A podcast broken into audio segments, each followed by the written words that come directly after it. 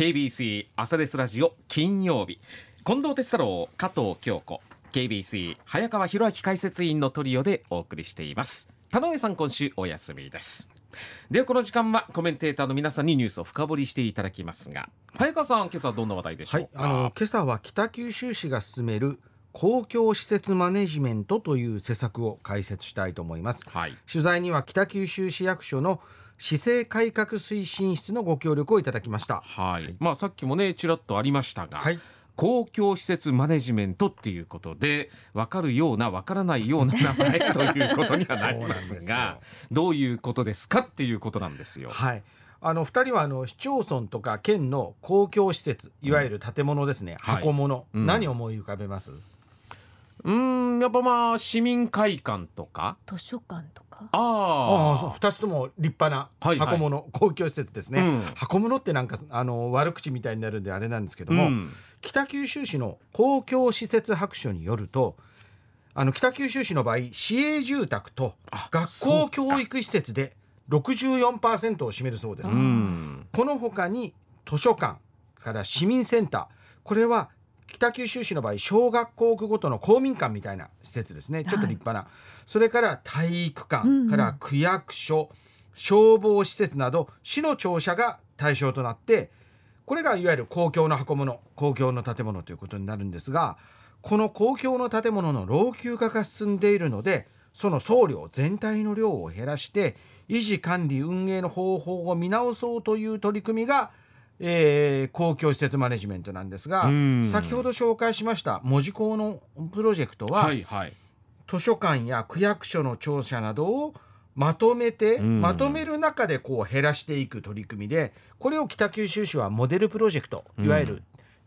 そういう分野の第1号にしようというようなところになってますね。その北九州市の公共施設っていうのは、はいはい、数っていうのはどんな感じなんですか？これねデータがあるんですよ。はあ、はい。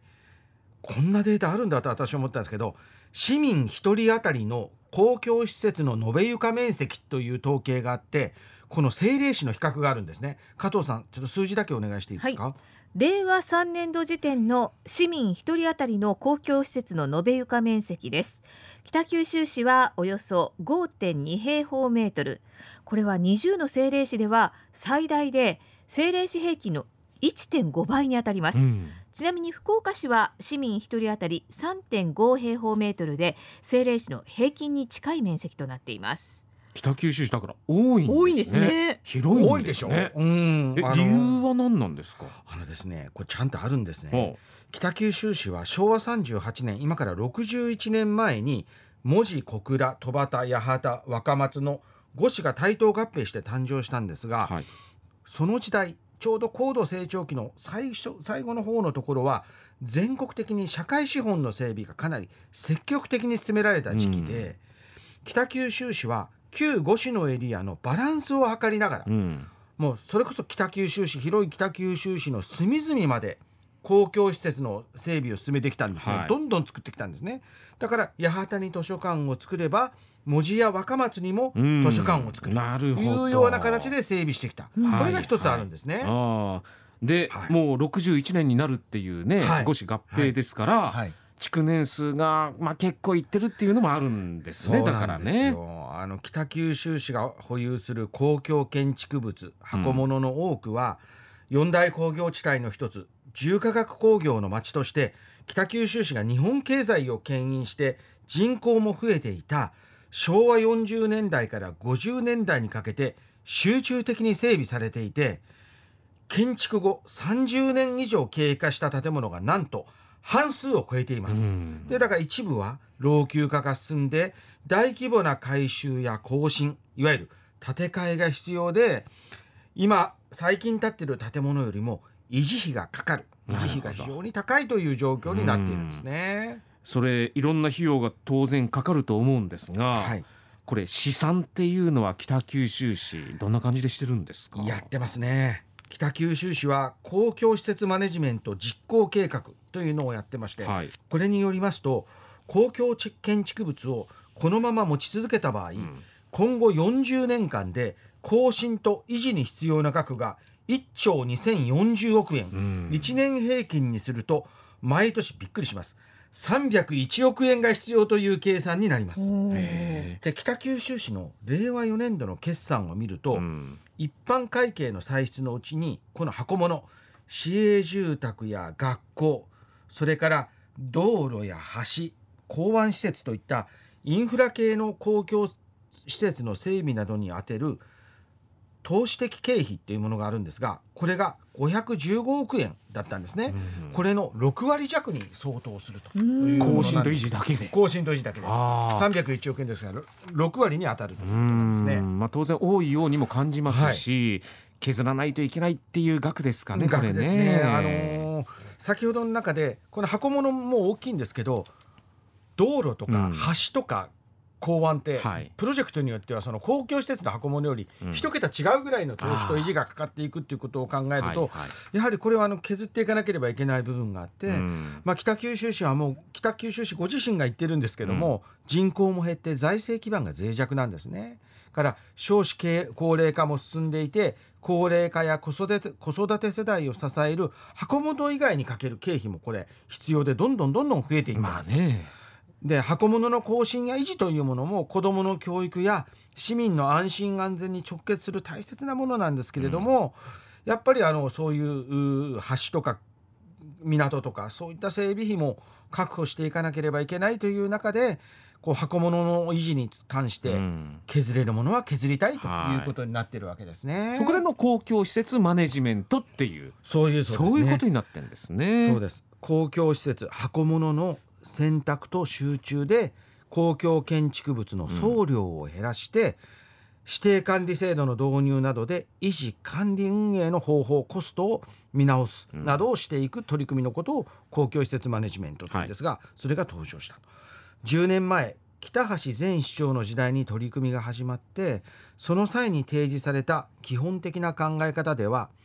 少なくとも40年間で20%の箱物削減を目標としました、うん、現在は令和4年度からの5か年の実行プロジェクトが進んでいます、うん、で先ほどね市営住宅とか、はい、学校教育施設で64%占めるっていうね、はい。はい、話がありましたが、これも減らすことはできるんですか？どうなんですか、できるんでしてこれね順調に進んでるんですよ。市政改革推進室に取材するとこれ計画通りに進んでるって言うんですよ。どうやってやってるかというと、市営住宅はまず老朽化した住棟を取り壊して建て替えを進めてるんですが、令和4年度は利便性が低い。ちょっと交通の便が悪かったりする地区の217戸を廃止して利便性が高いところに集約していきます。はいはい、で跡地を売却したり他の目的に使えるようにするための測量などを実施しているし逆にここは長く使えると決めた建物は長寿命化のための工事をこれ進めてます、うん、だから廃止していってるわけですね、どんどん。学校についてはこれ学校の規模適正化というプロジェクトを別に進めていて、うん、令和4年度の頭には若松区で、えー、令和5年度今年度の頭には門司区の小森江地区で小学校の統廃合を行って、うん、いわゆる校舎の数を減らしていってるとい。う形になるわけですね。まあ、ただ学校の統廃合ってなると、はい、住んでいる皆さんにとってはいろいろ不便も強いられる、そうなんですこれ理解って得られてるものなんですか？ですね北九州市の公共施設マネジメントはこれ実行計画に書かれてるんですけども削る改革ではなく未来を作る改革ですと言ってるんですけれども、うん、いわゆるここで生み出した財源を子どもたち次世代への投資にするための施策ということできちっと明記して明記して最終的には市民に還元されるんですがやっていくまでのプロセスではプロセスでは今コンテツ君が言ったように、うん、子どもたちの通学の距離が長くなるとかね、痛みや不利益があるのはこれ否めません、うん、ただ北九州市ちゃんと平成26年に市民3000人を対象にアンケートを行っていて回答率が41.3%だったんですが9割以上の方がこの公共施設の統廃合、うん、公共施設マネジメントを老朽化対策を市政の課題として認識されて認識されていて少なくとも40年間で20%の削減を目標とするというものに対してはもっと厳しい目標を立てるべきという答えを合わせると8割の方がこの送料の削減ということを容認されていてこの公共施設マネジメントの施策を支持する市民の方かなりいらっしゃる理解があるんだなという印象は受けました。市長変わりましたもんね竹内市長に、はい、これプロジェクトに対する姿勢というのも変わってんですか？どうなんですか？あのですね竹内市長はこのプロジェクトに、ええ、